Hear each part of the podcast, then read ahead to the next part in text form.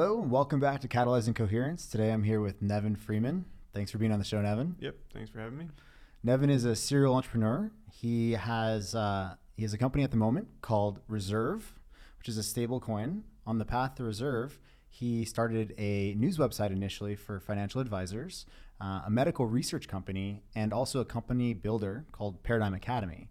So you're certainly not new to entrepreneurship at all. Yep. Um, what got you interested in this current space of cryptocurrency and more specifically working on stablecoins? Yeah, so um, I sort of got interested and then lost interest and then got interested again, Mhm. uh, where I discovered Bitcoin in 2011 um, and was really excited about the idea that you could have a currency that was like the way the way I see it, it's like a currency that's held in place only by carrots instead of by a combination of carrots and sticks.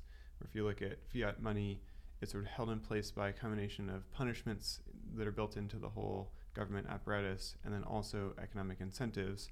And then here's this idea for Bitcoin where it just only uses positive economic incentives to keep the whole consensus about who has how many of something stable. Um, and uh, and the reason why that was interesting to me was because um, the sort of the sticks part of, of currency depends on functional government apparatuses.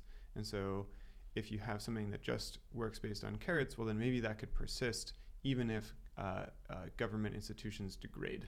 Mhm. Um, and I kind of think that. It's beyond me why you might be concerned about that these days.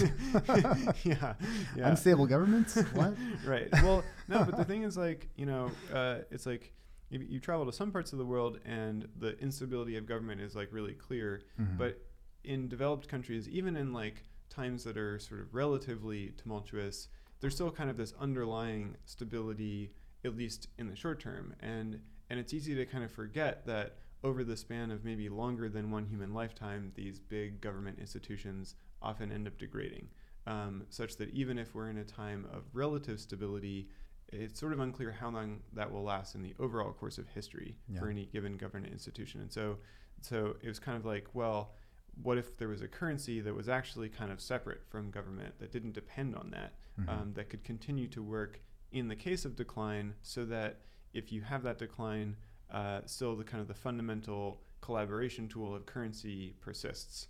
Um, and so, so that that was sort of intellectually what got me interested in it, and then you know, and then um, it was like, well, if it's going to be the next currency for the world, I should probably buy some. So I like tried to mine some on my laptop, and I Mhm. bought some um, on like Mt. Gox or whatever, where you had to like you know put your money into Dwolla and then send it to Mt. Gox or whatever. Um, and I still get emails from Dwolla. yeah, yeah, yeah.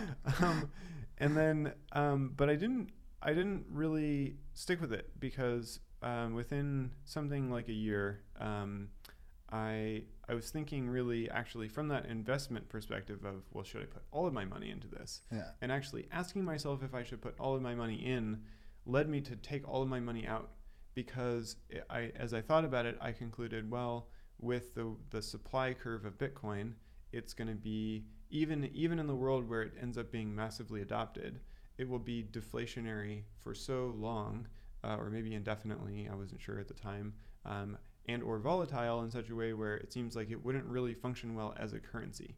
Um, and I was very focused on thinking about like, well, is this going to replace currency? I didn't even think about the possibility that it'd be used as like a gold replacement as this sort of store of value thing. And so I thought, okay, well, this is a really cool technology, but it's not going to work from a currency perspective. Um, so I took all my money out of it, and I kind of decided, okay, you know, moving on, going to go do other things. Mhm. Um, and so that was the first touch with it. And then um, last year, during the height of the ICO bubble, um, I I started looking at the cryptocurrency space again, um, still not having faith in Bitcoin, um, and studying it more from a sociological perspective, um, uh, where it basically I, I was kind of fascinated by the way in which human consensus around what is valuable can like shift so quickly and that's kind of what a bubble is is like all of a sudden people get very excited about something and everyone wants to buy into it and then maybe that lasts a long time or maybe that goes away very quickly Yeah. and it's um, especially true the more removed the symbols or signifiers of value are from the actual behaviors that might be generating value or, or anchoring the the kind of representation of value to the actual behavior itself. So it's like Right. if it's if it's all this psychological game that we're playing or this Keynesian beauty contest, Right. or we're continuously speculating on spe- on on other layers of speculation that rest upon other layers of speculation, those can change in a dime. It's all psychology. Well, and so part of the like so so yeah, so I, I was looking at the the cryptocurrency space and kind of comparing it to other historical examples Mhm. of this kind of behavior. So I went and started reading about like the first stock market in Amsterdam Mhm. a long time ago. And interesting, a lot of the same patterns sort of emerged. And I read a bit about America in the 20s, um, and and then actually sort of talked to people about the behavior in the dot com bubble. And Which patterns are these? Just to yeah, kind so of dig into that a little. the interesting like idea that I came to that I think is right. I, I don't know if others will think it's right. Is basically that um, like humans are kind of looking in many cases, like many humans are looking for ways of getting rich quickly all the time. Like if you offer someone the legitimate opportunity to get rich quickly, generally people will be like, well, yeah, I Yeah. would like that. or and to so- in, in, in some ways to to alleviate the necessity of of labor that might come along with suffering Right. for as long as possible Exactly. as like an extension of like okay you come across a bush with a thousand berries on it uh, Exactly. you can't carry a thousand berries Very you well try to put. eat all the all the berries Yeah, very Yeah. well put. Yeah. And so, and so that's kind of like one fundamental force. But then, um, and so what I think is that they're kind of uh, be because of the fact that you have these market mechanisms where um, when people start to buy into something, then there's like this feedback loop where everyone can see the price of that thing going up, and then Mhm. more people want to buy in because there's this opportunity to get rich quickly. You get these miniature bubbles all over, all the time. Anytime there's that sort of public market data, and people can start piling onto something and see the price go up, and then and then jump out of it, and then see the price go down and jump out. And the thing that makes the difference between those like mini bubbles that form and then burst very quickly versus something that gets really big in the way that like Bitcoin was able to, um, and and like you know and and like the stock market was able to in America in the 20s, um, is whether there's some coherent enough narrative on which the fundamental value really is there, and it's not just a speculative sort of Keynesian beauty contest Mhm. where um, where uh, you know in the case of like America in the 20s there's this idea that like there's this new science of management and this new mechanized means of production. And yeah these prices are going up super fast in the stock market but it's actually just tracking the huge amount of economic value that really is going to be produced and these these things aren't overpriced. So so at the time that everything was going crazy um, I think it was actually possible to maintain the belief that things weren't overpriced. Yeah. And that's and that's kind of and interestingly and um, have some legitimacy to that claim. Right Yeah. right and that's the thing. It has to be that it makes enough sense that you sort of can't tell whether it's right or whether it's wrong. Where some in some cases it just is right and the thing isn't a bubble. Mhm. people just are rationally coming to realize that there's some huge source of value that they can invest in um, and sort of reap the returns of and in other cases it turns out that it wasn't really real um, and uh, but there was just a coherent enough story on which it was real Mhm. and people in the crypto space have now spent a lot of time comparing it to the dot com bubble and looking at like, well, you know, sort of immediately after the bubble burst, like these companies really didn't perform very well. But then in the long term, the value did actually come. So there's a, Yep. a way in which sort of the market was right in recognizing, wow, there's this huge source of economic value if we invest our money the right way.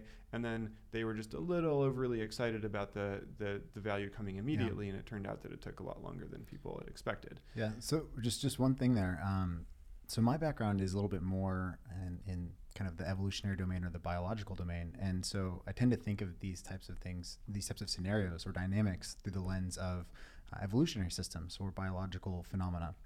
And I'm reminded of a really interesting paper uh, or example that I, I saw, and I'm curious to hear what you think of this because Okay. I think it kind of relates to this. And the example was, I think it was some Japanese biologists, um, or, or maybe even like mycologists, who were studying fungus, but they were applying um, mycology, or, or they were applying um, the the way that fungus tends to grow in search of food to try to use it to optimize transportation networks.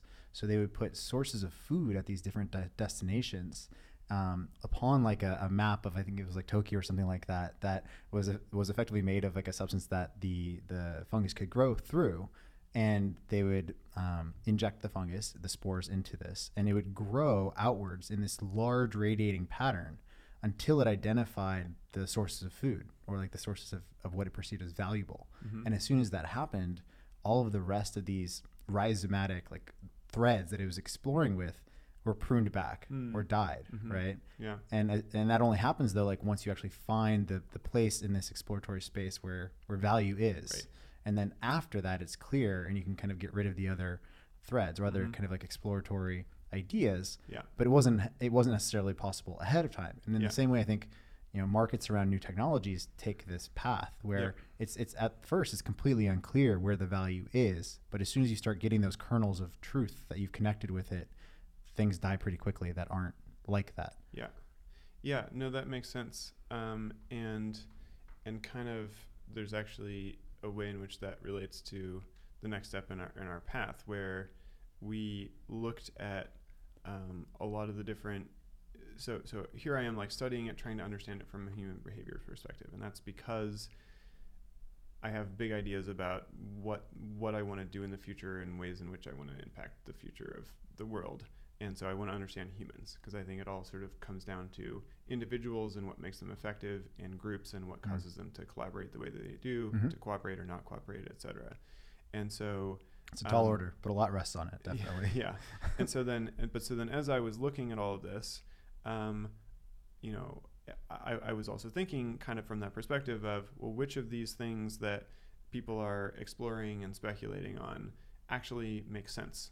Um, which of them are going to be useful sources of value in the future? Mhm. and um, and it kind of hit me that um, there hadn't really been uh, there hadn't really been any successful cryptocurrency yet, um, where no one had been able to take the technology behind Bitcoin and figure out a way to implement a monetary policy on top of that um, that would that would produce something that really worked as a currency, um, even during the initial like adoption phase, um, and um, and there there had been some thought about that. Um, put Are- in- in the when you say currency, are you specifically leaning towards the, the idea of the means of exchange, or whi- which, well, or just the entire? What is your definition, just for clarity yeah, here? When it's you a say, good question. Yeah. So um, I'm glad you bring this up because I think that um, a true currency, in practice, ends up being used as really all three of the things that people go on about. So Mhm. there's the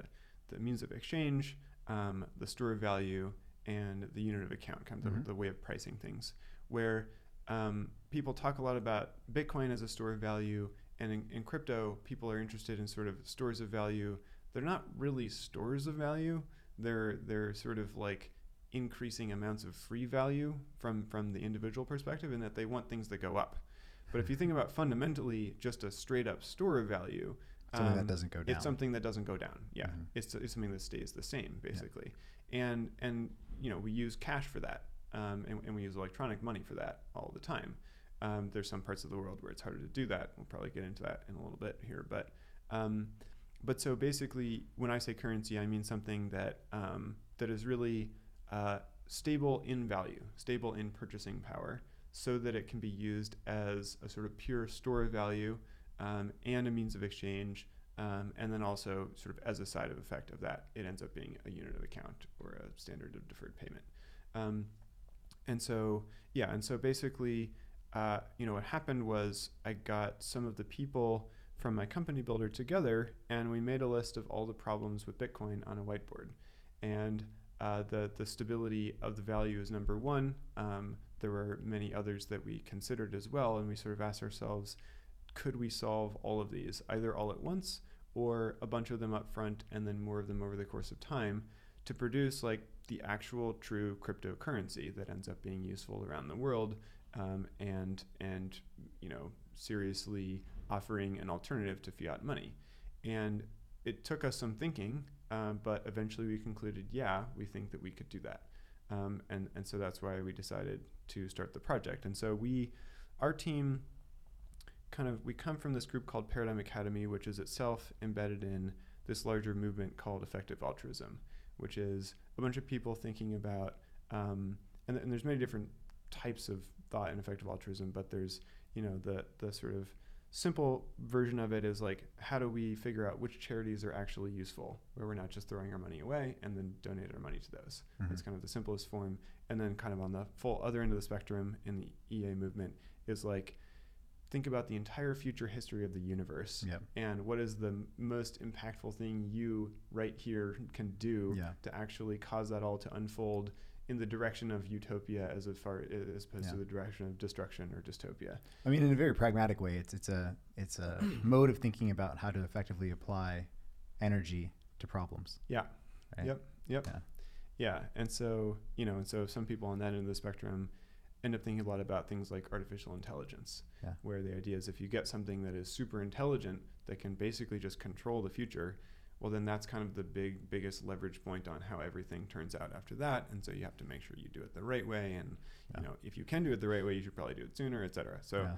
Um, Except it also induces this kind of singularity past which it's difficult to understand what actually exists from a right. moral standpoint. Right. so you That's kind of have to do some discounting. that's But right. yeah, yeah, that, it's always an interesting perspective. So Yeah. where did this take? So it, it you kind of it, it emerged out of this context. Yeah, so so the the the initial I would say ten or so people on the reserve team are Mhm. from are kind of part of this movement, and so we kind of because of that um, we have a, a particularly strong and uh, I would say directed profit motive where we want to make a lot of money because we have these big things that we want to do.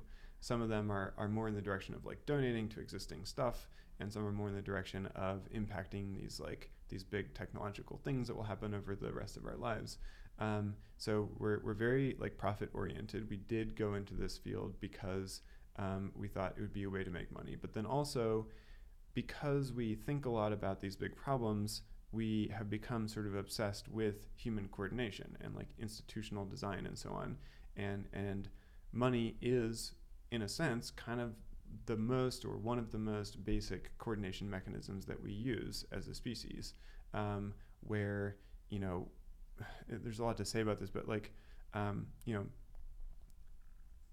it's like if you think about like a small group of friends they don't need to use money to sort of interact with each other because they can all sort of keep track of who has been cooperative Mhm. and who hasn't, who owes a favor to the group and who is Yep. owed a favor, etc.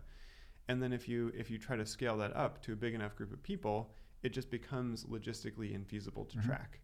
And um, logistically infeasible. You get you get all the same sort of scaling problems that you would get with technology. I've actually written explicitly about this in some of my own writing, but you know, you get issues with redundancy, scalability. Like it, it's effectively stored in, in brains, in minds, right, which you know they die, they suffer head trauma, they get exiled. You know, people you, you you start introducing incentives for deception, uh, Mhm. and so then emerges this need for externalizing that into Right. objective space. Yeah, and, exactly. And hence we start having tokens to which we ascribe certain value or trust, Yep. and uh, and the birth of money occurs. Something- Exactly. something along that.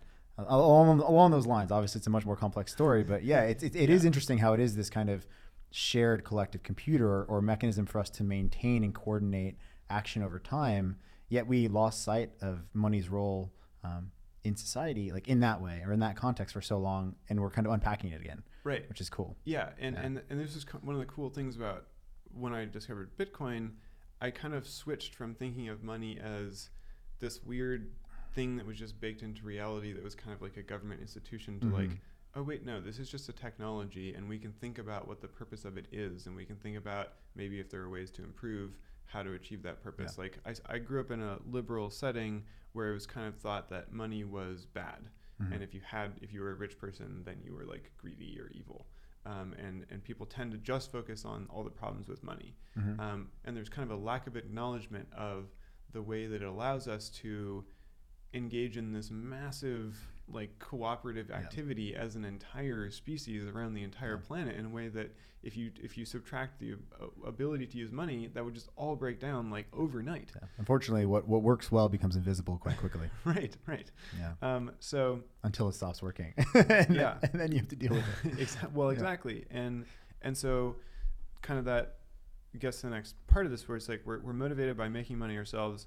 We're also fascinated by trying to improve human coordination, and when looking into this, we sort of realized that we take functional money for granted, but there are a bunch of parts of the world where it's not really working. Mhm. um, and it's usually because the government institutions that that support the money are themselves dysfunctional in some way or another, whether it's corruption or incompetence or just bad luck um, in terms of the situation that's unfolding. And so you get um, you get typically inflation or devaluation.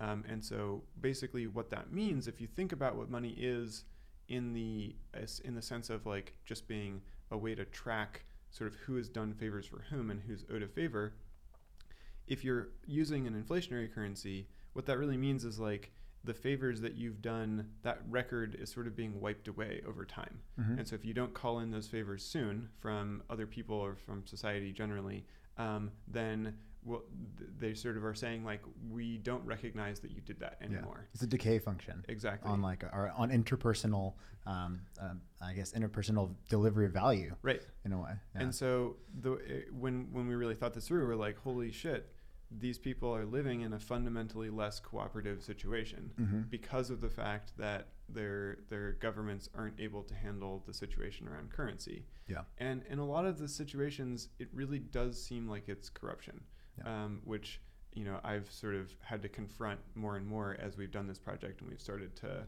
like travel to these places and look at like what's actually going on. So, um, And just just to add on to that as well, it's like what we know about the psychology of cooperation. You know, with respect to scarcity versus abundance. You know, the the way that we actually interact. If if we're in an ecosystem of abundance, it's quite easy for us to look for cooperative uh, cooperative opportunity, um, to look for positive sum um, interaction potential. All these things that just become uh, the cost of which becomes far higher once you inject any type of scarcity dynamics, and inflation is effectively just this this sort of induced scarcity. Yeah. Yeah. Yep, I agree with that. And that's that's a tough one because it's like I don't have a way to like quantitatively demonstrate that. Maybe you do. Um, Working on it. Okay, yeah, Yeah. because because it, that definitely seems to me like a very likely sort of second order effect hmm um, uh, intuitively, but I don't I don't have sort of like proof of it. So if Yeah. you can tell me more about So that. I mean, it depends. Proof proof is a loose, you know, proof is a difficult word. Mhm. Oftentimes, uh, I'm interested. I've been experimenting with uh, with models around that, basically agent based modeling. And if you, uh, I, it's an it's an inductive jump to jump from um, well represented psychological truths about individuals to representing those heuristically in a mod or in a simulation, and then tweaking different Right. variables and, and seeing what happens. Like, um, but you can get a shape of the space. You can get an idea of the space to some extent, and and to what extent you consider that proof versus perhaps just useful Yeah. uh, is debatable. Yeah. But yeah, that's that's kind of I like playing around in that space. Cool. Yeah. Cool. But I think I think it's a pretty I think you can make a pretty compelling case um, based on what those in correspondences between what we model or what, what is modeled in terms of these cooperative systems um, based on real psychological data and uh, increasingly neurological data uh, and what we see in, Yeah. in reality. Yeah. At some point, correlation is all we've got. So Yeah. Yeah. So in any so, case, so so anyway. so, we, digress. Yeah, we digress. Circle so, back. So we're we're aiming to try to solve that problem, um, and you know, in terms of numbers, if you look at official numbers, there's like 16 countries with 20% or higher inflation per year Mhm. right now. Um, we've been digging into. Are those some- geographically clustered? Uh, no, they're all around the world. Okay. Um, uh, a larger proportion in Africa and South America, um, but they're all around.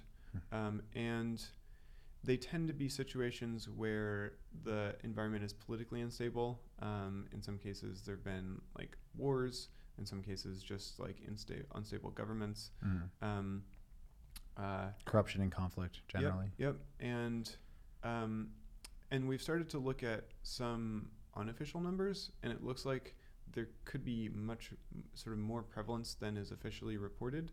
I don't want to misquote, so I'm not going to say anything in terms of numbers right now. But um, if you look at the devaluation of currencies against um, against external stable currencies like the dollar, um, then those devaluations tend to look like much higher than the internal inflation amount.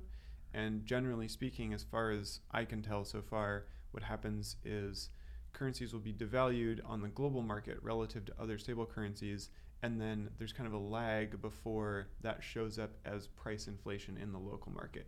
as the as sort of the the economies all shake out and then the goods end up costing more in those local currencies Sure. because the currency has lost its value in the global sense. Yep. Um, anyway, It's like an, out, an outside in effect as opposed to uh, inside out or, Yeah. or top down as opposed to emergent bottom up right. effect. Um, and um, you know, it's not always a bad thing for a devaluation to happen because then it makes that currency cheaper on the global market, and it can cause then it to be easier for that business to or, or that that company. Listen to me, um, that country Hmm. to start for you know the local businesses and companies to start exporting goods because now it's cheaper on the global market for people to buy those. And so a lot of these things like it's easy to kind of come down and say like you know inflation's always bad um, or you know uh, uh, you know a dev- devaluation is always bad. Um, there, it gets subtle. Like if, Yeah. you, if you look close, So the opposite would be, I guess, something like um, uh, pegging pegging a currency, a national currency, uh, to a, a more stable and more high value currency, and therefore perhaps disincentivizing uh, internal production or production of certain goods within that country's borders and importing those instead, and and therefore having less tax revenue or something like that. yeah. Yeah. Yeah, yeah, exactly. Um, so, yeah. So anyway, so we, um, I, I guess I could give a quick background on on like the project and where we are at this point. Yeah, definitely. Okay, so. So we're um, like we're basically we're at this point where you, you've identified this problem of instability in, in particular countries around the world, um, associated that with certain problems with respect to, to governance and the role of, of or interaction between you know governance, corruption, and, and general global markets. mhm.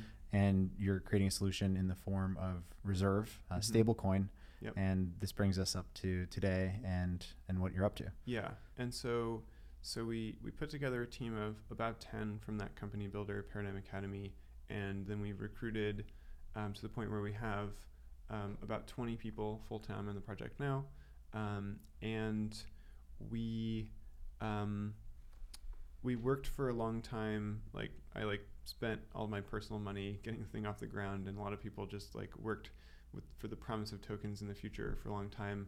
Eventually, um, we went out and raised some money. Um, so um, we're supported by Coinbase and Peter Thiel and Sam Altman um, and um, Digital Currency Group and Block Tower and Neo Global Capital and a bunch of other crypto funds.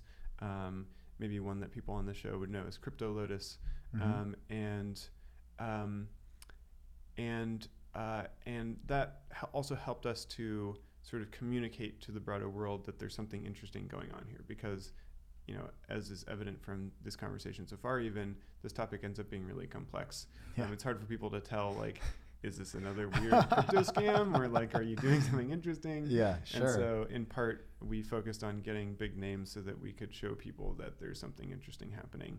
Um, and we um, we spent a long time thinking very carefully and learning a lot of background uh, sort of models around monetary econ um, as as we were structuring our protocol. Um, and uh, this was it was a little bit contentious um, because um, there's there are a lot of other people trying to do this too right now. We're not the only project trying to create a stablecoin, Mhm. um, and um, and you know crypto markets are crashing, and so there's like a lot of pressure to go very fast and like compete and do everything as quickly as possible and get to market.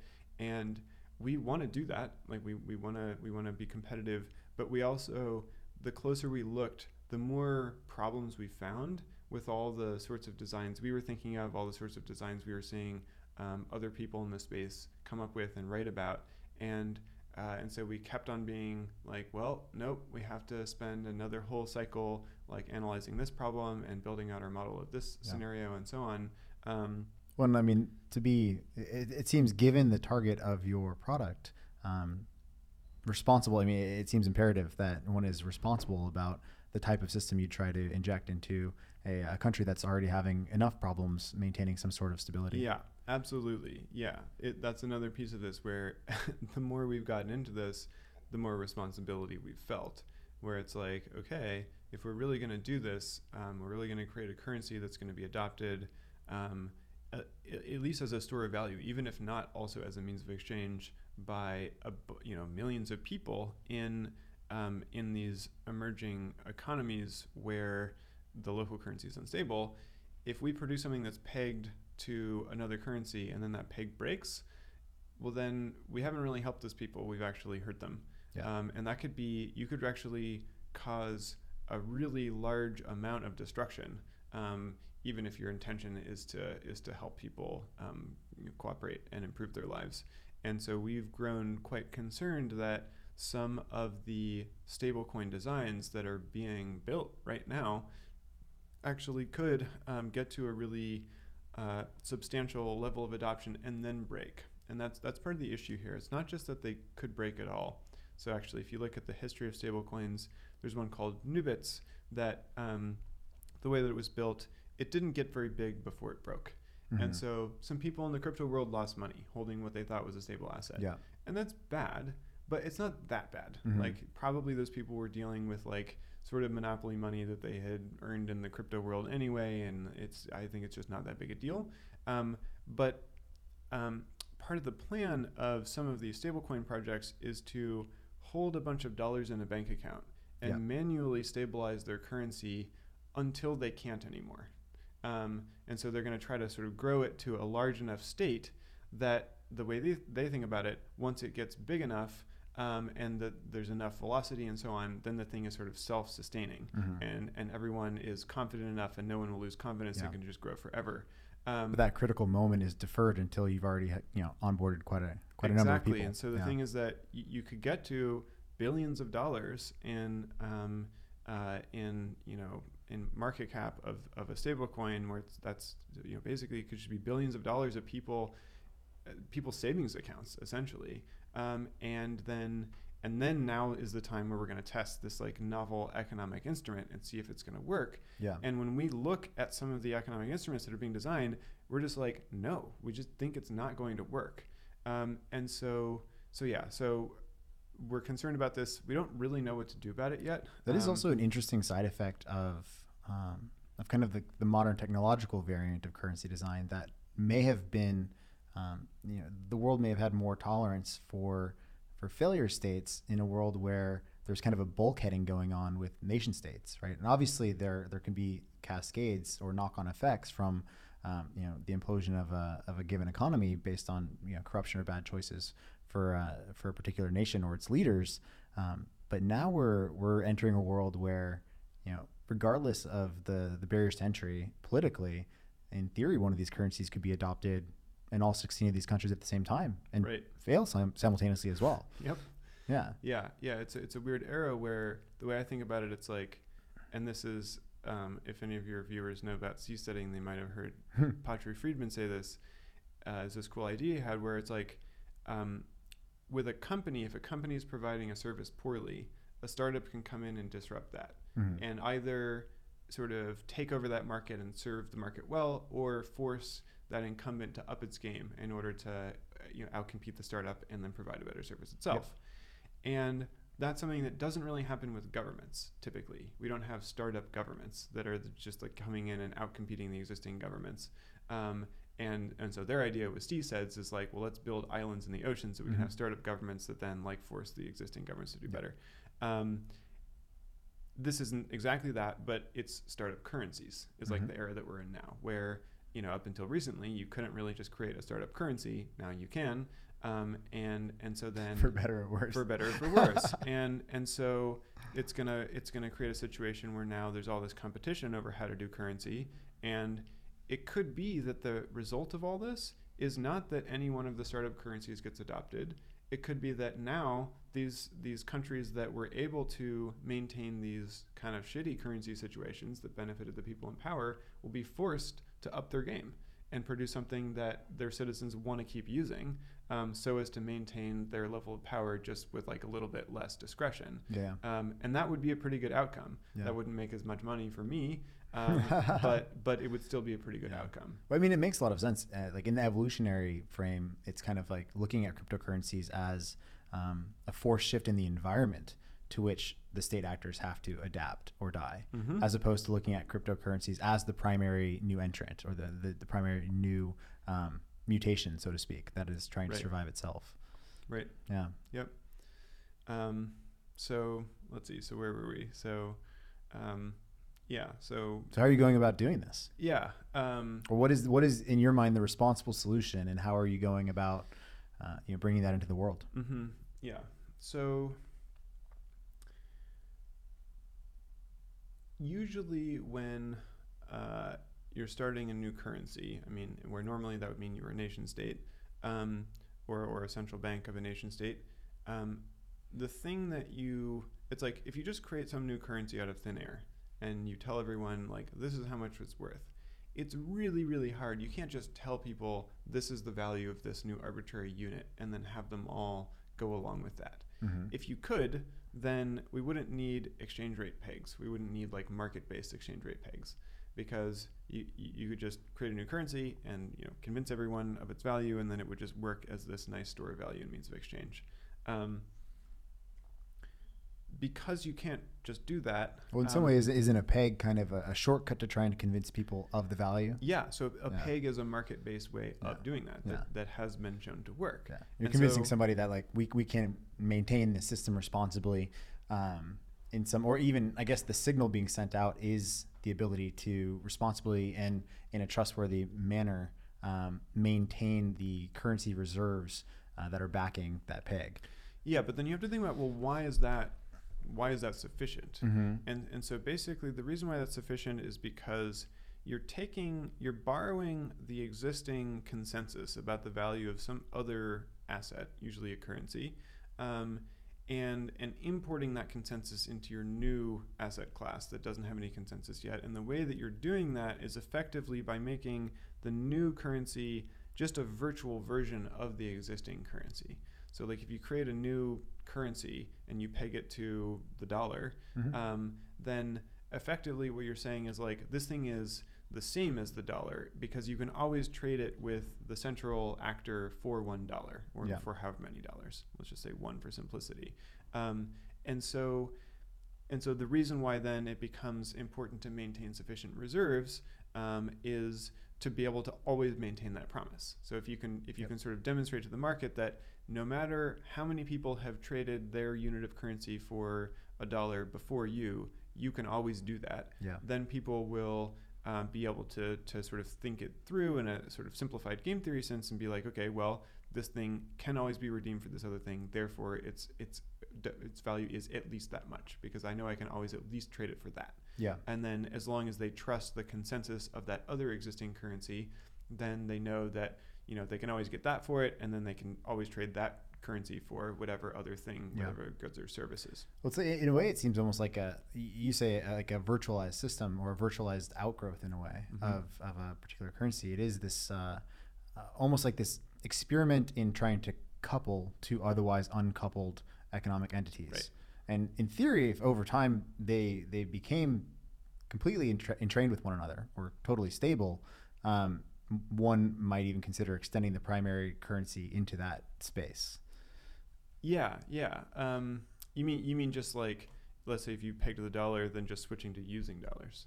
Yeah, like if, if if over time one you know maintained a peg for sufficiently long time and demonstrated because like why you know in in in one sense it's interesting to me to to think about the concept of like well what ga- what gains do we get from maintaining separation there if the goal is Right. to peg Yeah. um, and part of the reason that we're pegging instead of just using the currency is because of the boundary condition that we've had thus far being different governance like different systems of governance, different actual Right. nation state entities that aren't going to simply appropriate the currency of another nation.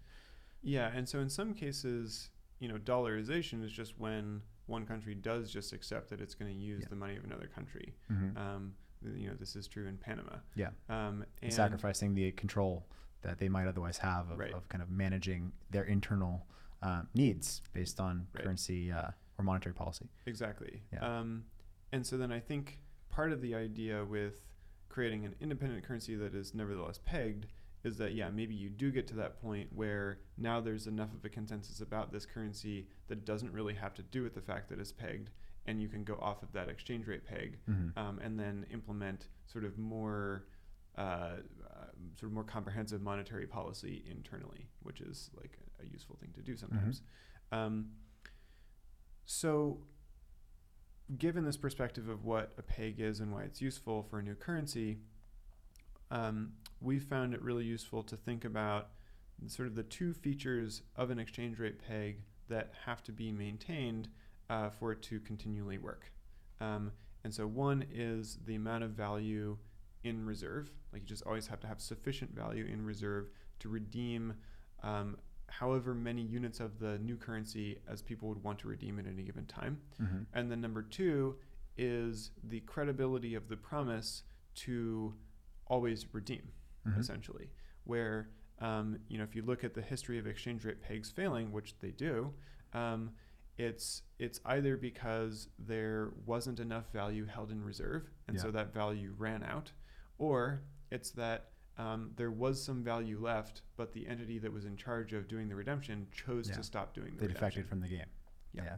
And so, um, you know, fundamentally, this is p- part of the reason why it's kind of like pretty exciting to try to do this with with blockchain technology is that the trustless element is actually a big deal in that if if the redemption process is just written in code and you trust that the network is going to not be suborned and, and the code's going to continue executing as Mhm. it's written then you actually get the second one for free if, if you're doing a totally decentralized stablecoin. Some Mhm. of the, the more centralized stablecoins, that's not true. The redemption process happens off chain. But in the case of ours, the redemption process is all on chain. Yeah. And so, um, and so you sort of people can trust um, without having to trust any humans that uh, that that as long as there is sufficient value held um, in reserve, it will be redeemable for the the native token. Yeah, I think there's a there's a fairly strong case to be made that I mean a lot of the volatility that gets injected is injected from that uncertainty of, of Right. human behavior, Mm-hmm. um, and people effectively betting on you know, human behavior, and then other humans betting on those humans' behavior, and Yeah. and before you know it, you create some sort of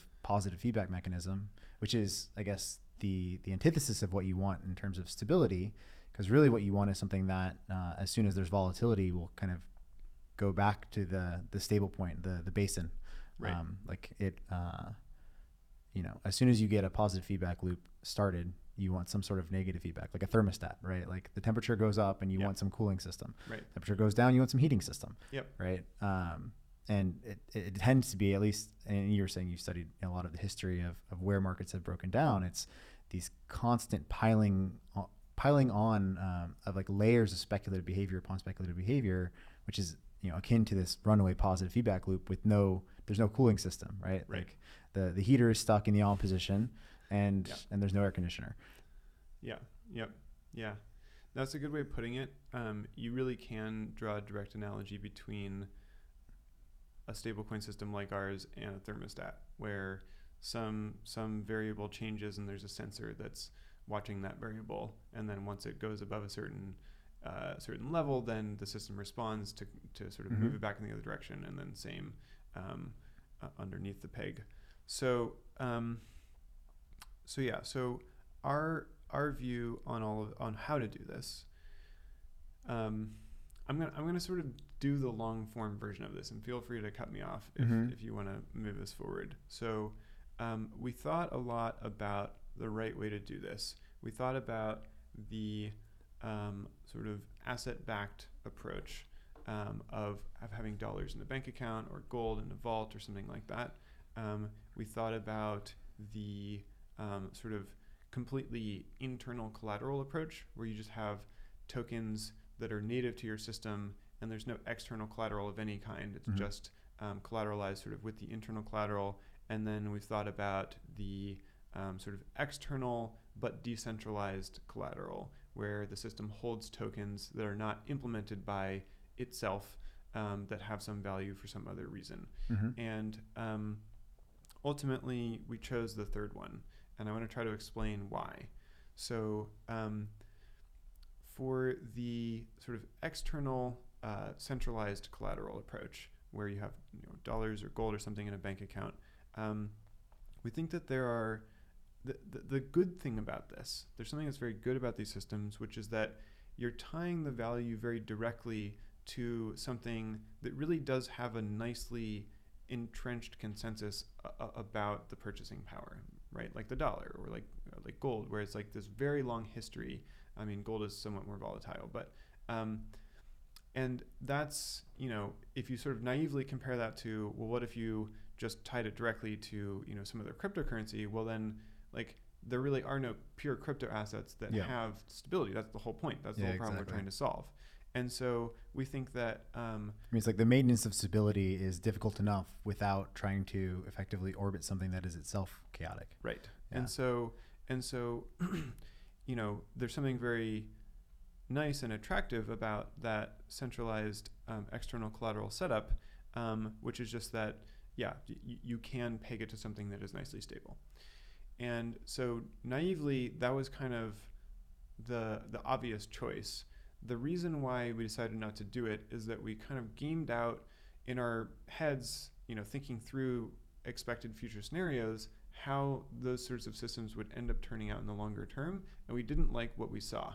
So, in particular, um, we think that there are kind of two ways that they can turn out. One is um, to sort of stick to the policy of not requiring users to go through a KYC process to get a key or key pair that um, is able to custody the tokens. Um, where like anyone can generate a key, just like Bitcoin, and then uh, they can receive tokens and hold them and then spend them.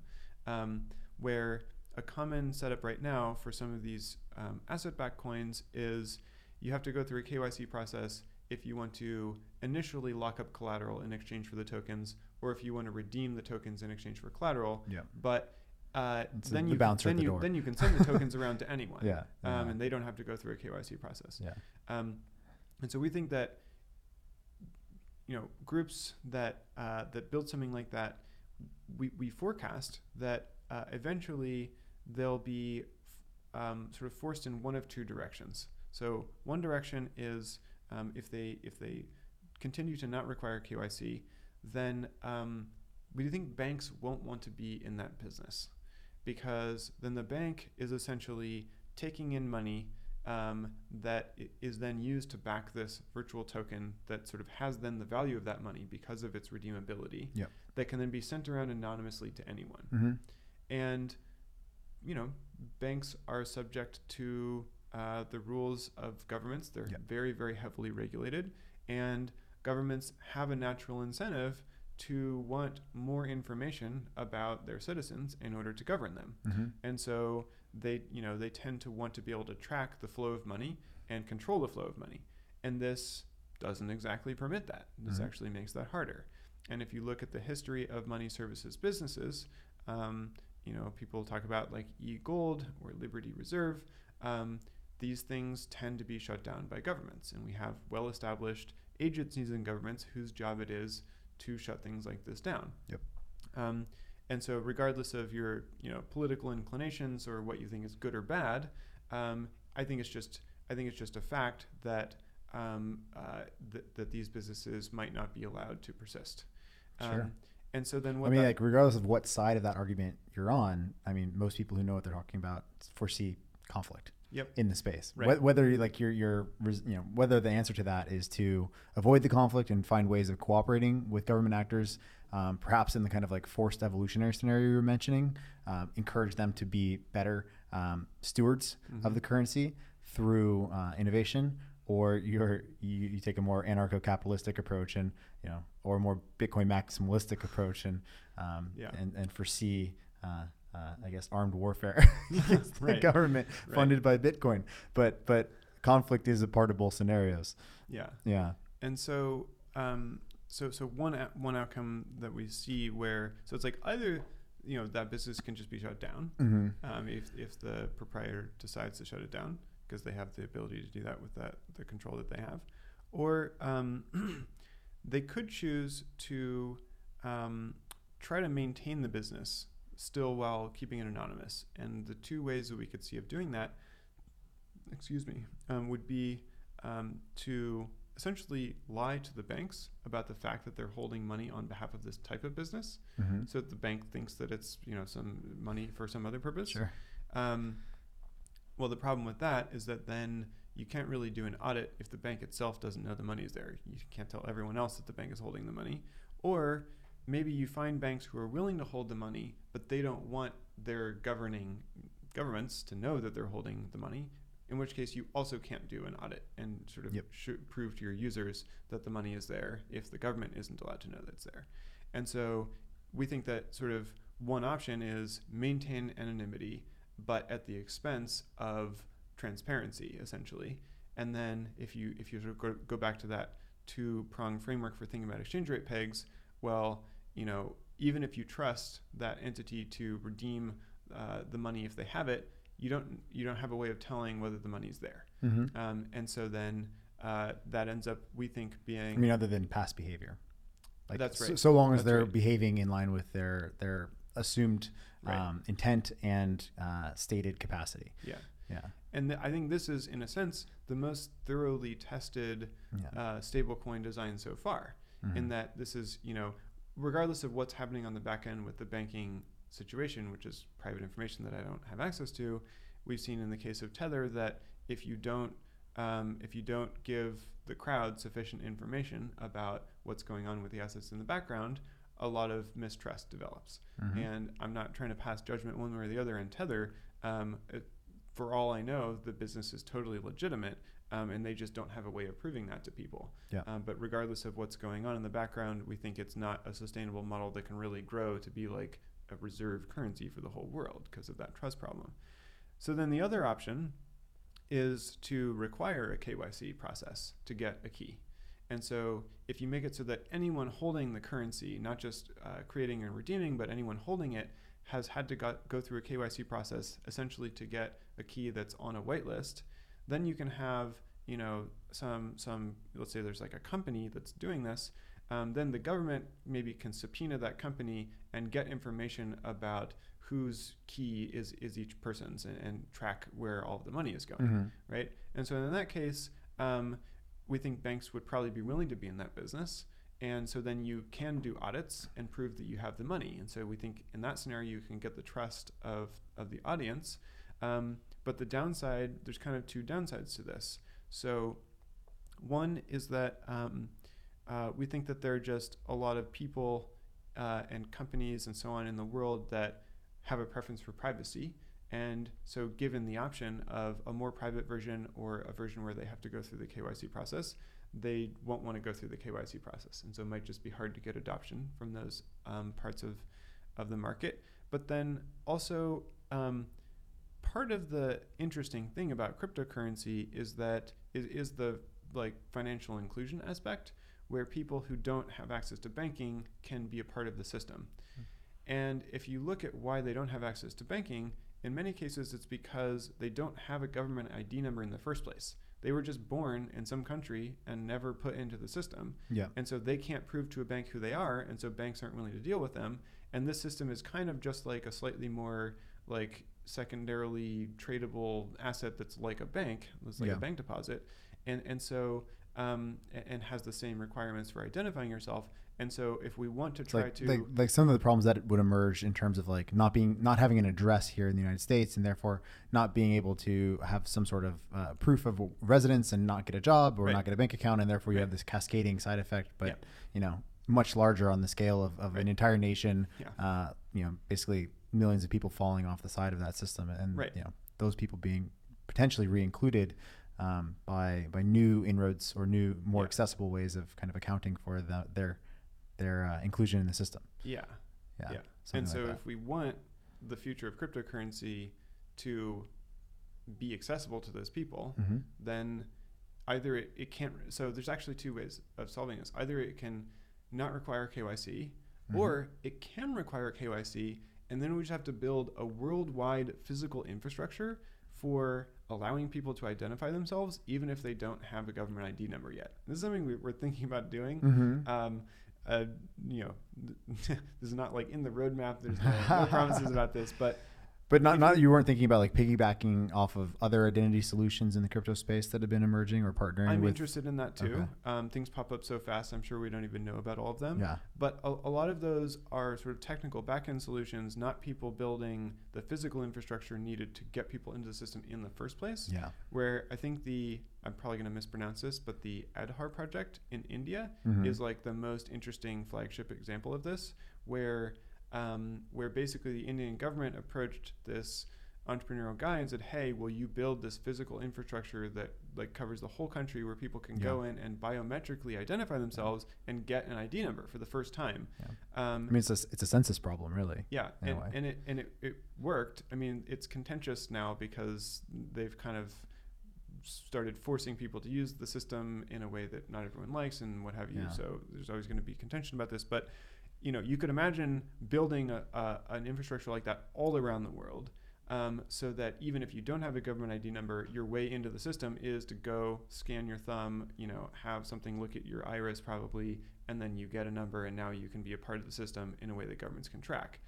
You know, Mhm. again, it depends on your political Yeah. sort of leanings whether you think that's the right way forward or just creating a cryptocurrency that doesn't require any KYC is the right way to do it. Yeah. Our one, in, one interesting aspect about kind of going that route of, of you know even if it might sound a little bit uh, like one might be making themselves susceptible to tracking or, or kind of like invasive procedures um, if you compare the if you can if, if you can create systems that are trustless that do effectively transcend state actors in positive ways you actually you know have on your hands technology that could uh, you know stand a much better chance at, at responsibly um, opening itself up to certain types of um, introspection of, of, of like what its behavior is right like in the way that states don't at all right now so again what, what do you mean by that? so, um, who do we? If if a government in India, for example, if they're running this project, um, who knows what happens with the data once you do your iris scan? Um, who's controlling the flow of data? How is it being used? All of that is quite opaque, and all of it is also subject to any other incentives that are happening within that state, or you know, it's also subject to any um, any abuses that might happen with a um, like a destabilization in the governance structures or even an election. Um, and you know basically someone new takes power. And we have this problem in the united states right now where like you know we constantly keep on adding new executive powers and, and not realizing that the next person is going to the next president is going to have those powers regardless of whether we like that next president or Right, not Right. um, and so, you know, a lot of these a lot of these issues seem to um, they stem from these types of uh, uh, rivalrous systems that happen um, not exclusively, but often within the political games that emerge uh, at the at the nation state level. hmm Now, if you can step beyond that, outside of, of that game theoretic space of, of nations acting in uh, fundamentally rivalrous ways, and therefore potentially acting irresponsibly with your data, uh, you might have a better chance at uh, uh, developing trustworthy systems that responsibly use um, you know biometrics or uh, can can play new games that are kind of outside the accessibility of of state actors. Um, like you might actually be able to like I, I could envision myself trusting a system that whose source code uh, was transparent Mm. um, that asked me for biometrics uh, more and, and and was basically outside of the kind of not outside of the reach of the state, but kind of transcended the legitimacy Yeah. of the state. Yeah. I can see myself feeling more comfortable giving my data to that than I would Yeah. feel giving my data to the U.S. government Right. or uh, you know the Chinese government I or see. Whomever, right? Yeah. Um, I don't know. That's It's an interesting idea. I'm not saying Um, I do feel that way. I'm just saying I, I could Yeah. see like if like it's interesting to try to, even though I understand that like the the, the power dynamics are right now such that um, the states state actors are in a highly leveraged position. Mhm. It is interesting to, to kind of play around with the idea of kind of trying to step outside of that and then what's possible in the game theory. But Yeah. Cool. that's out there Um, anyhow. yeah. So, which way are you going with this? Are you guys are you guys actually building this infrastructure to onboard people? You know, so so nationally. no, so, no, so Okay. we're not we're not building we're not building KYC infrastructure. Um, I would consider doing it in the future. Um, it's our our conclusion, sort of looking through all those options with the um, the asset backed approach is that if there's a way to do it, which is not which doesn't need banks, um, then that's better because Mhm. because it's more robust because it doesn't have these issues that we discovered when we thought through those options and so kind of that constrains our space to searching through the you know internal decentralized collateral backing and the external decentralized collateral backing um, and and so we thought actually a fair amount about these internal um, decentralized collateral backing systems. The thing I mean by that is you can have a system where, for instance, uh, I think a good example is the system called Seigniorage Shares, Mhm. which uh, was originally proposed back in 2014 by this guy Robert Sams. Um, and it's a pretty basic idea. So you just have two currencies instead of one. Um, and the simple labels that they're given are the coin, which is like the currency, and the share, which Mhm. is kind of like the, I don't know, the share, the equity in the system. Sure. Um, and anytime the price of the coin goes up higher than the desired price, let's just say it's $1 for simplicity, um, the system can mint and sell more coins into the marketplace in order to bring that price down, Mhm. right? Where the idea is like if you can buy newly minted coins from the system for a dollar and Yeah. then go sell them onto the secondary Yeah. markets for a dollar too, So incentivizing arbitrage. yeah, there's free profit and then arbitrage, and people will do that until the price on the secondary market is brought back down to a dollar. Mhm. And that transaction with the system of, of minting and selling coins, it mints and sells them for the shares. Mhm. So, um, so the only way to buy the new coins is to trade in some number of shares, and that can be done in an auction at whatever price. So people can bid against each other to say, well, I'm willing to trade one share per coin, and then you say, well, I'm willing to trade, you know, two shares per coin. Then Mhm. the system clears that that uh, order instead of this order, and so, and then in reverse, if the price of the coin goes below the desired price, let's say it's at 98 cents, um, people can go buy coins for 98 cents on the secondary market and then go trade them for a dollar worth of the shares um, with with the protocol. So the Yeah. protocol mints shares and auctions them off for coins, and presumably that auction price is something like a dollar, so at least more than 98 cents. So long as people are, are paying attention to the game and want to play the game in, in perpetuity. right Yeah. and well and i think that you know if there's if there's free money to be made people will program bots to play the game at all hours. Mhm. so i think the attention component is probably handleable and that you know when we- when proxy for that is to think about well what keeps the price of bitcoin the same across all these exchanges? Now at this point there's so many bots with so much capital that as soon as the price diverges a little bit there's money to be made and someone makes those trades very quickly. Um, but the issue ends up being that um, the shares in the system are only valuable in as much as they can be traded for coins in the future. And in particular, in as much as they can be traded for like more coins than you have to pay for them right now. Um, and that fundamentally requires um, the uh, the system to continue to grow in Mhm. terms of the number of coins. Yep. Um, and so, if the market broadly comes to believe, even for a few days at a time, that um, uh, you know the general consensus is that it's not going to grow. Um, that it's going to shrink, maybe because of a, a competing startup currency, of which there are many now. Um, or malicious actors. Or a uh, you malicious know, kind of like yeah. Seeding, seeding information or. yep. Yeah. Um, then maybe people don't want to buy shares, Yeah. and in that moment, there's no way for the system to maintain its peg. Essentially, the, Yeah. the collateral in the system, um, the reserve account, is doesn't have any value anymore. hmm And so, um, So you wouldn't have anyone on the long side right, of the ledger. yeah. And so, if you look at all of the different variants of this um, decentralized internal collateral um, approach, um, including um, like Basis and Terra, a couple of prominent projects of this type, we think that they all suffer from the same fundamental problem um, of of it being possible for confidence to unwind in the system and that collateral to essentially lose its value and then you no longer can maintain your exchange rate peg to whatever external currency and we racked our brains for a long time trying to come up with an elegant way to do this that would actually work um, and ultimately sort of came to a way of thinking about it where we, we felt like we could kind of prove that like none of them were were clearly going to be stable. Where it's not that you can predict 100% that they'll unwind because maybe the conditions will be such that people will always maintain confidence because of whatever um, but we feel that it's the sort of thing where no amount of simulation um, can can give you a good reason to think that it is going to work um, because fundamentally the thing you'd have to simulate is you know the future of the market Yep. and we know from the fact that you know you we just you can't do that if you, like if anyone We might that, be that, but we can't do yeah, that. yeah we could be that we, we can simulate it at one second per second Yeah.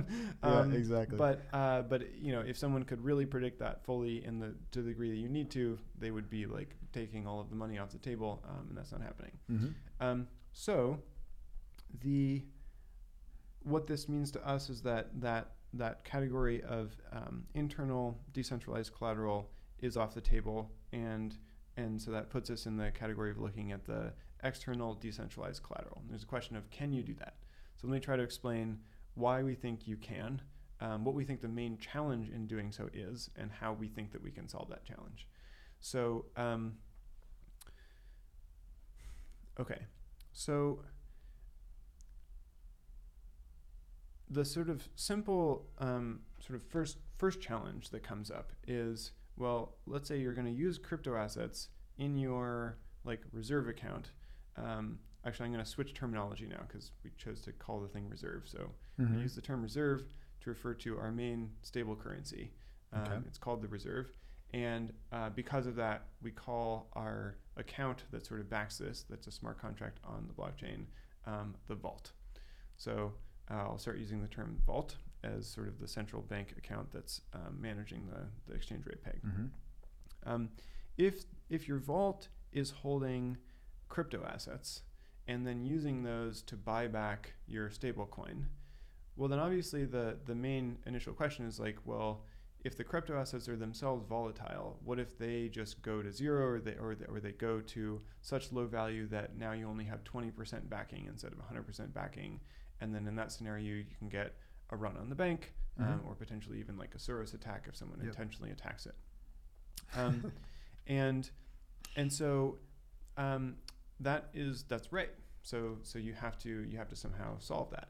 Um, and the way to solve that is through uh, we see sort of two tools for solving that. One in the long term, uh, we think the right way to solve that is um, essentially diversification, where diversification of pure crypto assets doesn't really work now and probably won't work in the future. Even if you look at like the stock market things tend to like go up and down all at once and that's true in the crypto markets also. So you, you can't be like well if we have bitcoin and ether and you know 100 different tokens then we're solid because they all go up and down at the same time. Yeah. but um, we think that you can get an interesting form of diversification by combining pure crypto assets like ether with um, with these asset-backed, more stable tokens. Um, and the way that that works is if you have a bunch of different asset-backed tokens, like tokenized dollars, tokenized gold, um, maybe even tokenized securities like stocks and bonds, um, and maybe even like tokenized derivatives that like explicitly go up or down, you know, when some other asset class goes down or up. Mhm. Um, uh, you can combine all of those and actually get a relatively stable portfolio um, because now you are actually diversifying across a bunch of different asset classes um, that are either uncorrelated or anti correlated. The issue, of course, is uh, sort of comes down to kind of what we discussed for why we wouldn't just build an asset backed stablecoin directly, which is that um, each one of those comes with some risk of default, of being shut down essentially um, either either a risk of you know the, sort of direct counterparty risk of what if the issuer sort of runs away with the assets, um, or what if their government or some or some government uh, seizes the assets or freezes the assets or otherwise stops them from operating, and so we think that that, that makes it so that people aren't going to want to store all of their wealth or a huge amount of their wealth in any individually issued asset-backed stablecoin, but if you get 100 of them or 200 of them and you stack them on top of each other in a portfolio and those asset-backed stablecoins are issued from a whole bunch of different geographic uh, you know jurisdictions around the world then you're diversifying that direct counterparty risk because you have many different issuers and you're diversifying the risk of government intervention because they're all issued from different jurisdictions and Mhm. so if some government or even a few governments at once pass laws that put these things out of business that's actually only a small slice of your total portfolio. Yep. Um, and so the long-term vision for for dealing with um, the volatility of that on-chain collateral is to have this really diversified portfolio of assets that are themselves uh, of crypto assets that are themselves backed by some other real-world asset, be it a security or a commodity or or a currency.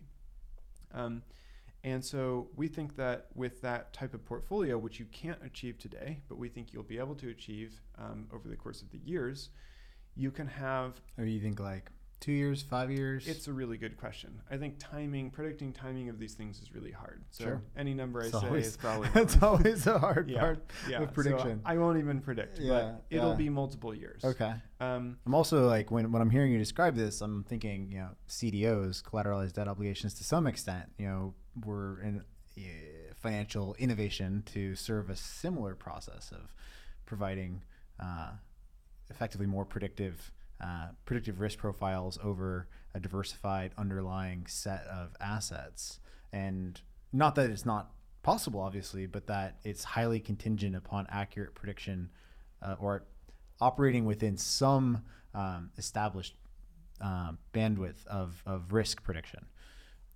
yeah, yeah. In our view, well, so there's a lot to say about that, but I, Yeah. I, I see what you mean. Um, If that if that's totally wrong in your mind, let me know. I'm- I'm just Well- curious because that's just like what's starting to pop up and Yeah. come to mind. So if it's if it's the wrong mental image, um, let me know. So the way that we're thinking about this eventual portfolio is that um, we think that like past performance, uh, like past price history, isn't going to be a good predictor of future price history for any particular asset. At least you can't rely on that. Um, but we think that uh, past volatility can be a good predictor of future volatility for Mhm. that asset. Um, and this is something that we've gotten from conversations with um, with financial advisors, people who spend a lot of time thinking about these, these Yep. sorts of portfolio decisions, in part because of um, the, the fact that I made a news website for financial advisors. We Sure. have a bunch of people on our network to talk to about that. Um, and so the idea is that if you're not optimizing for growth of that portfolio, if you're if you're primarily optimizing for stability, um, and you have access to sort of all of the different asset classes in the world, um, and uh, th- then in that scenario, we think that you can achieve a portfolio that is quite stable. Um, that that's our that's our prediction. But so I, you know, if, if you have thoughts about that, happy to go into that. Um, and that's the sort of long term setup for for how to deal with volatility of crypto assets. Um, in the actually, let me say one more thing about that. So the interesting thing about this is that once you get to a point where that portfolio itself is relatively stable in like real value, um, Mhm. like aside from the the value denominated in a particular currency, um, then you can transition away from pegging to a fiat currency and actually have a token that just represents its sort of pro rata ownership of that basket, um, which is then sort of stable, roughly stable, not perfectly stable, but roughly stable in real terms, even if like the dollar goes down, right? So if you have some dollars in that portfolio, well then that will affect the portfolio. Sure. But but you can actually produce something that is a notable alternative to major fiat currencies, and this kind of harkens back to that original exciting idea of you know discovering Bitcoin and thinking, well, what if we had something that was that was actually sort of independent? Um, this is a true path to doing that. Yeah. And and we th- in a lot of the stablecoin designs we thought about, we thought, well, this would work really well so long as the dollar stays stable. Yeah. Um, but then you start getting into thinking about like, well, can we have some sort of consumer price index where we're just measuring the purchasing power of the currency and adjusting supply based on that instead of measuring its price against another currency? And in theory, there's you could do that, but we don't really see a, an easy path, a, a realistic path to doing that on the blockchain to actually in a decentralized way aggregating enough information um, trustlessly to get like a consumer price index and do Yeah. that. And so we picked this way of doing it because we think it's actually a more reliable way to transition off of a peg to fiat currency and have something that's truly independently stable. Um, because it's basically borrowing the, the stability of that really diverse portfolio of other assets. So that's how we intend to solve it in the longer term. Um, Well, it's like it's, it's it seems like it's trying to um, effectively give a a measurement of the meta the metastability of the entire financial system to some extent is what it would reflect. Um, yes. I mean, if, if, it, if it's like if it's kind of like um, um, if you're basically um, if each one of these different assets is like a, essentially a dimension of volatility within this this overall uh, emergent um, stable uh, metric of, of value or stable stable currency of value, uh, what you're doing or the stability of the the currency is a reflection of the the overall stability of know, every asset, every dimension within that system. Right. Right. Where yeah, where where if you So in theory, the more assets within the world that could be included in it, Yeah. the more stable, and eventually it's just a reflection of the entire uh, stability of asset creation of humanity's output, something like that. Something like that, yeah. Yeah. It seems I don't know. Like I- I'm, I'm, I'm just trying to build the mental model as we go here, and so if, if that sounds crazy or weird or I think that's about right. Um, it's the thing is that you could have you could have a, a world where you have let's say there are only ten asset types in the world, and um, if you were to just have an equal amount of each asset type in the portfolio, that might produce a really unstable portfolio.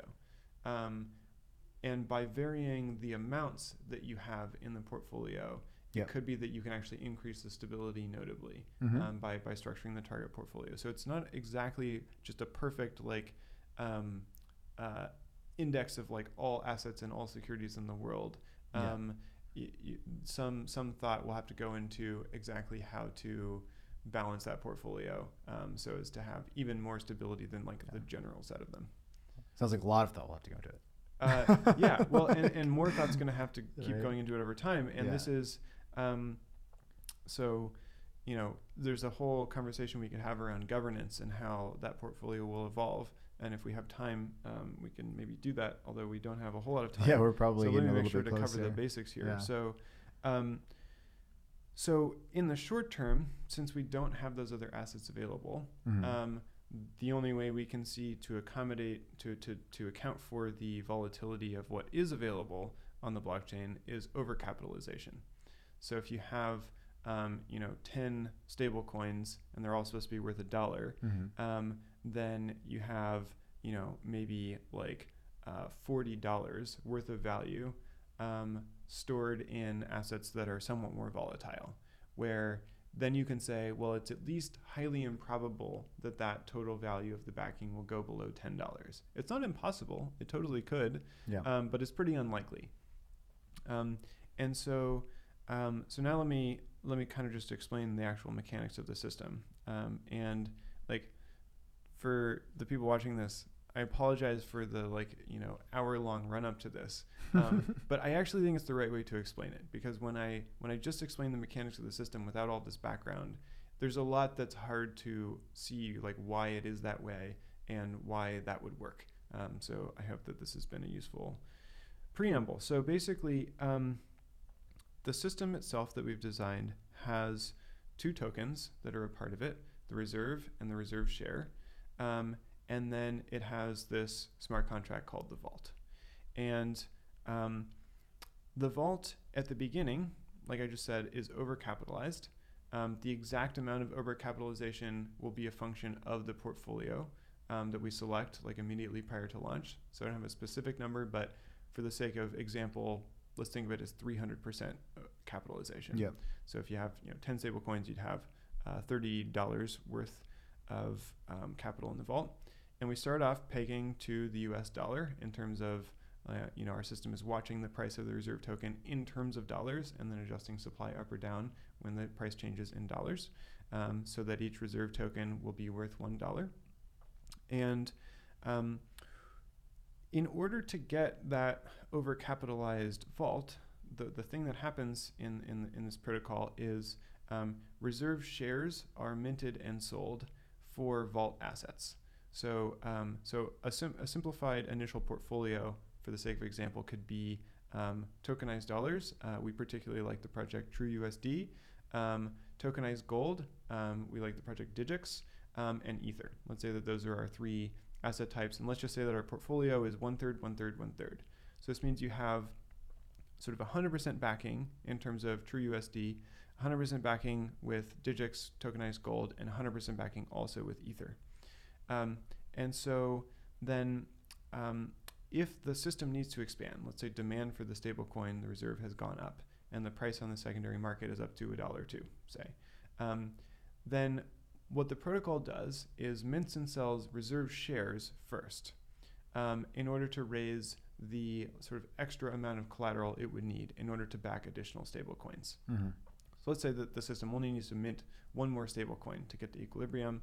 then uh, the system would mint and sell sort of two dollars worth of reserve shares, um, uh, and it would sell those for whatever tokens in its portfolio it needed more of, based on what it currently has. Um, so let's say it sells them for ether Mhm. because it needed more ether. Um, and then the system can mint and sell additional reserve tokens. Yeah. And Um, by, by the way, it sells them for what it perceives it needs based on its analysis of the risk of each of the assets it's holding in the vault. Um, yeah, it won't be doing any risk analysis Okay. uh, live on the on the protocol layer. It will just be it has um, price feeds um, for all of the assets that it's holding, Okay. um, and so it can calculate the dollar value of its current holdings. and where is the, the desired portfolio balance of assets coming from? Um, so initially we set that, Okay. um, and then that gets voted on over the course of time to Okay. update it. Yeah, and that's the long governance conversation. We Yeah. probably don't have time. well, we've got you know you got to get out of here in eight minutes. So Yeah.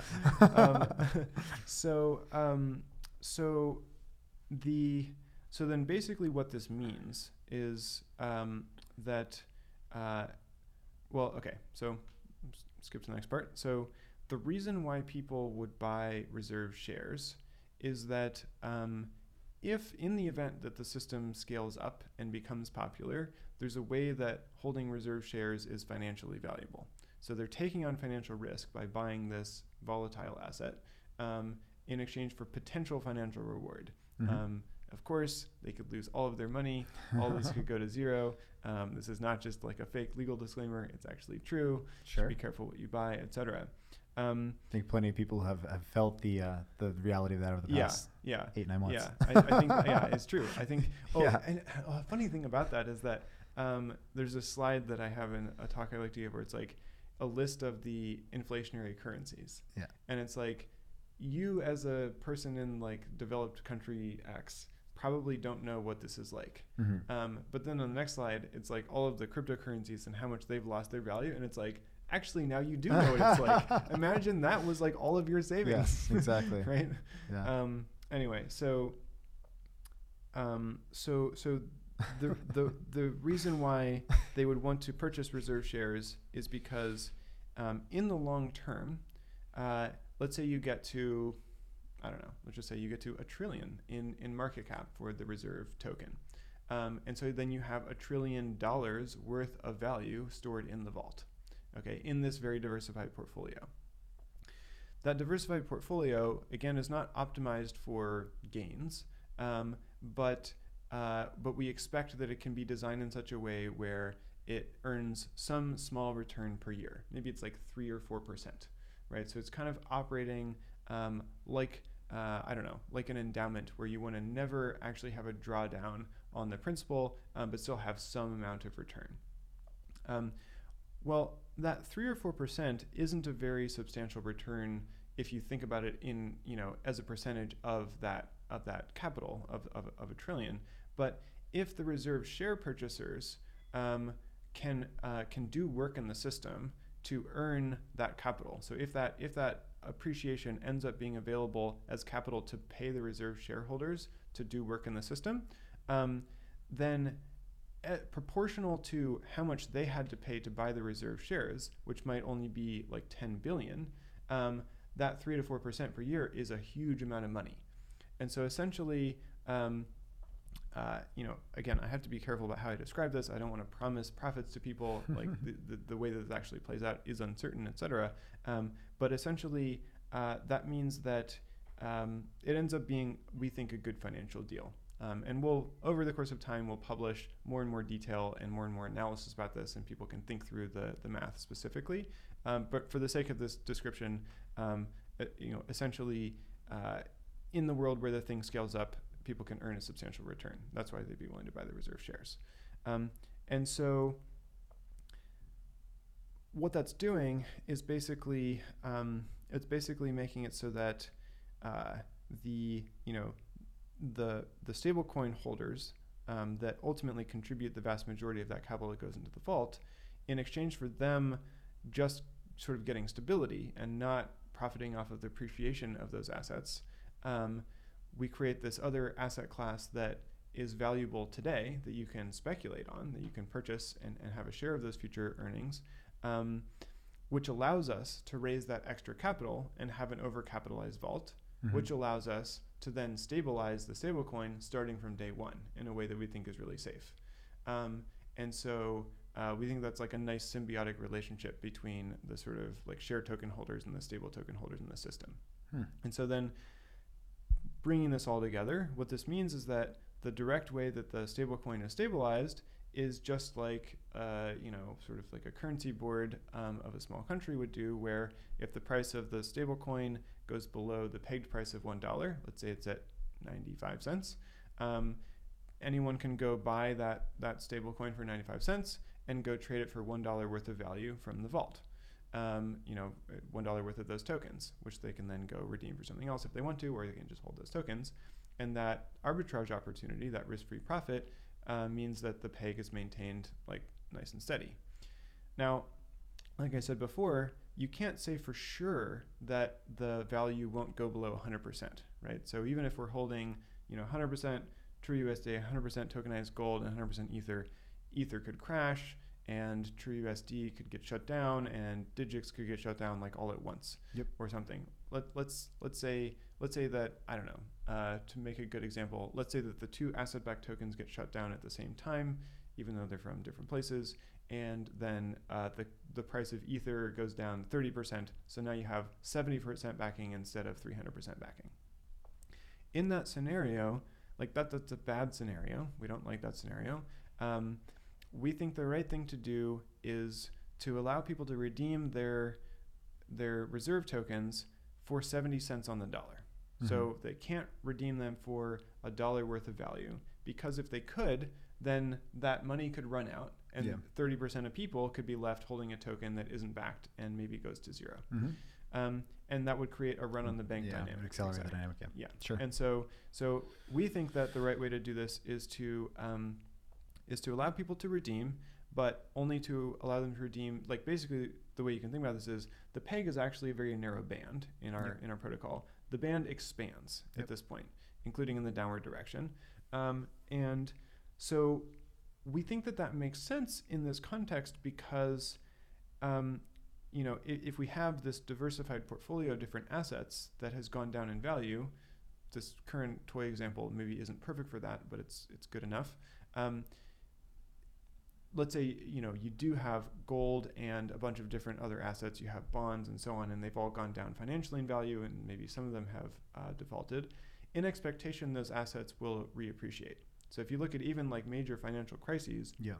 lots of assets will totally crash in value, and then a few years later, they've rebounded and, and even appreciated. You're just trying to put the bumpers bumpers on the lane so that basically when you start getting you know long or if and when you start getting long tail events, you have some sort of negative feedback mechanism that can basically uh, maintain stability Well, and so the, and so the thing is, the run of the bank. The, the, the thing here is we don't I, I don't know if we have a negative feedback mechanism but the way we sort of designed it That's not what that expansion of sort the of band isn't is. a feedback mechanism Okay. so so the, the the problem with the how, of- how is I'm curious how is the expansion of that band or you know basically if you have seventy percent um, reserves and basically only it's redeemable for, for seventy cents on the dollar like that dynamic interaction there or that change in the exchange um, expectations. Uh, I guess that's kind of what I'm referring to when I like. Okay. that- That's, that's what strikes me as a negative feedback mechanism in the system. So yeah, so the way I think about it, um, that um, by having it be that there's no run on the bank possibility, Mhm. or, or like we can't run out of collateral, um, we make it so that there isn't a scenario where one person redeeming makes it more desirable for the next to redeem and more desirable for the person after that to redeem and Yep. so on, which is kind of the thing I meant by feedback mechanism. Hmm. Um, it, it is a feedback mechanism in the sense that the system does respond to it. You can kind of theorize about whether being able to redeem for 70 cents on the dollar would cause people to be more or less likely to redeem. Maybe they would want to redeem because they thought the collateral was going to go down further. Yeah. That's one possibility. Um, or maybe they would not want to redeem because they think the collateral is going to reappreciate and they can actually get you know, Mhm. their full dollar worth later. But when I talk about there not being a particular kind of feedback mechanism, I'm talking about um, basically a situation where the fact that the, the currency has been temporarily devalued doesn't imply anything uh, about the value of the collateral, right? Because if the collateral is like gold and bonds and so on, those get their value completely independently of this particular currency system that we're operating. Yeah. Um, and so the expectation about what's going to happen to those, the value of those collateral types in the future, just has to do with these external markets that have nothing to do with the reserve system. Yeah. Whereas with the decentralized internal collateral, like the Seigniorage Shares idea I described, or the derivatives of that idea, like uh, the Basis protocol or the Terra protocol, um, the secondary tokens in the system, um, it starts to look like they're going to be less valuable if the peg has broken. So if the peg breaks, that's the sort of thing where it's like, oh, people might leave this system. Therefore, these secondary tokens that are kind of like, you know, sort of promises of future value in the case of growth or in the case of spending, um, maybe aren't worth as much as we thought. And so you can have this negative cascade in confidence. Yep. Um, but we think that in our case, it's actually okay to temporarily devalue the currency because um, because there's an easy way for the market to come to consensus about the fact that it will it will actually return in the longer term because those assets will appreciate later. Assuming the non-correlation of the assets and the, Right. the monetary devaluation. Yep, that's right. Yep. Um, so so so that's basically how it works. Let me see if I'm missing any parts that your viewers might want to know about. Um, so okay, I promised that I would talk about what I thought was the biggest challenge with this. Okay. Um, so I think the biggest challenge with any decentralized external collateral backed stablecoin Mhm. is um, essentially raising the collateral. Like, how is it that you actually build a system that incentivizes people to continue contributing enough collateral for that system to scale? Yeah. Let's say we're at like 300% backing, and and early on, you know, we get to like a billion in market cap in the stablecoin. That means we need three billion dollars worth of collateral total. Two billion of that has to come from the, the some other source than the sale of stablecoins. Um, and so, can you actually incentivize people to contribute that collateral? Mhm. We um, we know of two mechanisms for doing that. One is the one I've just described, where essentially you're selling fractional portions of some future cash flow. Um, in our case, it's probably the case that the token holders will have to do some work to get access to that cash. So you have to hold the token and also do some work, which is going to be in terms of, of voting responsibilities. Mhm. Um, and then another way of doing it is um, the sort of collateralized debt approach, um, which which is the way that Maker does it, which is like a really clever idea where people. Uh, it- it's too complicated to describe the whole Maker system right now. So Yeah. for people who understand the Maker system, you'll know what I mean by you know people can lock up collateral. And you guys just uh, shout out to your own writing from your team. You guys have a, a whole analysis of the, the MakerDAO Yeah. on your Medium page, right? Yep, yep, yeah. You can find that by going to reserve.org and clicking on the blog. Um, it's the longest piece we've taken the time to write because, I mean, frankly, because we think Maker is the most credible project in the space. Um, uh, along with us, we think that we have a good way of doing it, and so we spent a long time thinking about um, that way of doing it, and sort of decided to publish all of our detailed thoughts about it. Um, and so essentially, in, in, in their system, people are incentivized to lock up collateral in the system in order to issue a stablecoin to themselves that's kind of a loan, where they have to pay back that loan um, in order to get their collateral out. And one major use case of this is then going and selling that stablecoin for more of the asset type that they locked up. Mhm. And this is kind of a way of uh, allowing people to take a margin long position on whatever that asset is. There could be other reasons why people want to take collateralized loans, um, but that seems like the biggest use case. Um, and so then the question for both of our approaches is, um, will demand for uh, for either in our case purchasing the, that secondary token, or in their case locking up collateral um, to go margin long or take a loan for some other reason, will that demand match the demand for stablecoins? Where if the demand is um, lower than the demand for stablecoins, it could be that this produces a system which is like nice and stable in terms of the value of the stablecoin, but you can't actually scale the number of stablecoins up Mhm. um, sufficiently. And the reason why we picked this approach instead of the collateralized debt approach is that um, we wanted uh, an approach where the more demand for stablecoins there was, the more in expectation demand there would be for purchasing that secondary token or, or doing whatever the action is to lock up the collateral.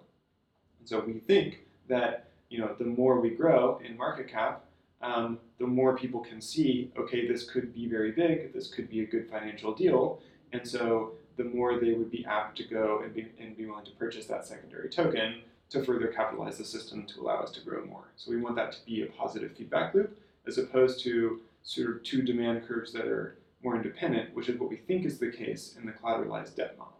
And that's like we, we think that Maker has like a really cool design. We think it's probably going to be stable for the most part. We see some scenarios will be like more volatile, and then the concern is just can it actually scale? Is there going to be um, sufficient demand that happens to match the demand for stablecoins? So, So there's a lot there, Yeah. a lot to unpack, and Yeah. unfortunately, I think you know I, I could sit here talking to you for quite a bit longer about this stuff, but you got to go. Um, is there anything in terms of uh, in terms of how you'd like people to interact with uh, with your content? Are you guys you know where can they find out more about this model? I mean, I know maybe right now you haven't fully explained it in writing online, but yeah, um, aside from this podcast, obviously there might be places you're going to be publishing more about it. What's the best place to find out about Reserve? we're going to be putting uh, talks on our website once the videos are processed and so on. We'll be publishing the description of the protocol pretty soon. Um, we just we wanted to make sure that uh, a lot of the details were ironed out before putting it out, so that there wouldn't be confusion about the sort of different iterations. Um, but that should be happening soon. So check out reserve.org. Um, and um, you know, if you if you found this interesting enough to listen through this entire conversation, um, then you should consider reaching out to us and talking to us um, about working on the project. Um, we are we're recruiting people in the Bay Area and also around the world, um, and you know there there's so much to do for a project like this to really make it work. Um, and right now we're kind of acting like a company, um, sort of doing it all in a pretty like coordinated and centralized way. Over the course of time, of course, for this to really thrive, um, we need many people around the world to take ownership of different parts of the project. Um, and so we're especially looking for super driven founder types, people who want to own their own domain and do something that you know no one's in control of them, and they're just making something happen in some other part of the world. Um, and you know, and when it comes to um, you know, uh, not necessarily just technologically implementing this, but actually bringing it to the parts of the world that need it the most. Um, we're not the experts. Like you know, we like I said earlier in the conversation, we've started to travel around to different parts of the world and try to understand the situation on the ground. But um, we really want to connect with people who sort of viscerally feel the issues with currency in their in their jurisdiction um, and um, and can help us bring it to those people. Cool, cool. It sounds like there's a, a lot of work to be done, Yeah. and uh, hopefully you'll be able to match with a lot of the uh, intelligent people out there who are interested in, in this space. Uh, I know as somebody who is extremely passionate about seeing the positive seeds of innovation emerge from this kind of explosion of exploration that's happened across the past couple of years in the cryptocurrency space or the, the decentralization space, as opposed to all of the grifting and all of the scamming and all of all of that that's been kind of overwhelming the, narrative and the rhetoric. It's really refreshing and it's good to see that there are people out there like you and your team who are giving a lot of this thought and who are doing so with a mind towards the, the great burden of responsibility that also comes along with it and have spent the time um, thinking through all of these extenuating circumstances and, and have a model that uh, that you feel comfortable bringing to the table now uh, that could that could really help to I think uh, help to bring not only stability but also uh, to realign perceptions of the potential in this space with the, the underlying reality. So thank you for doing that and thank Yep. you for being here today, Nevin. Yep. Thanks for having me.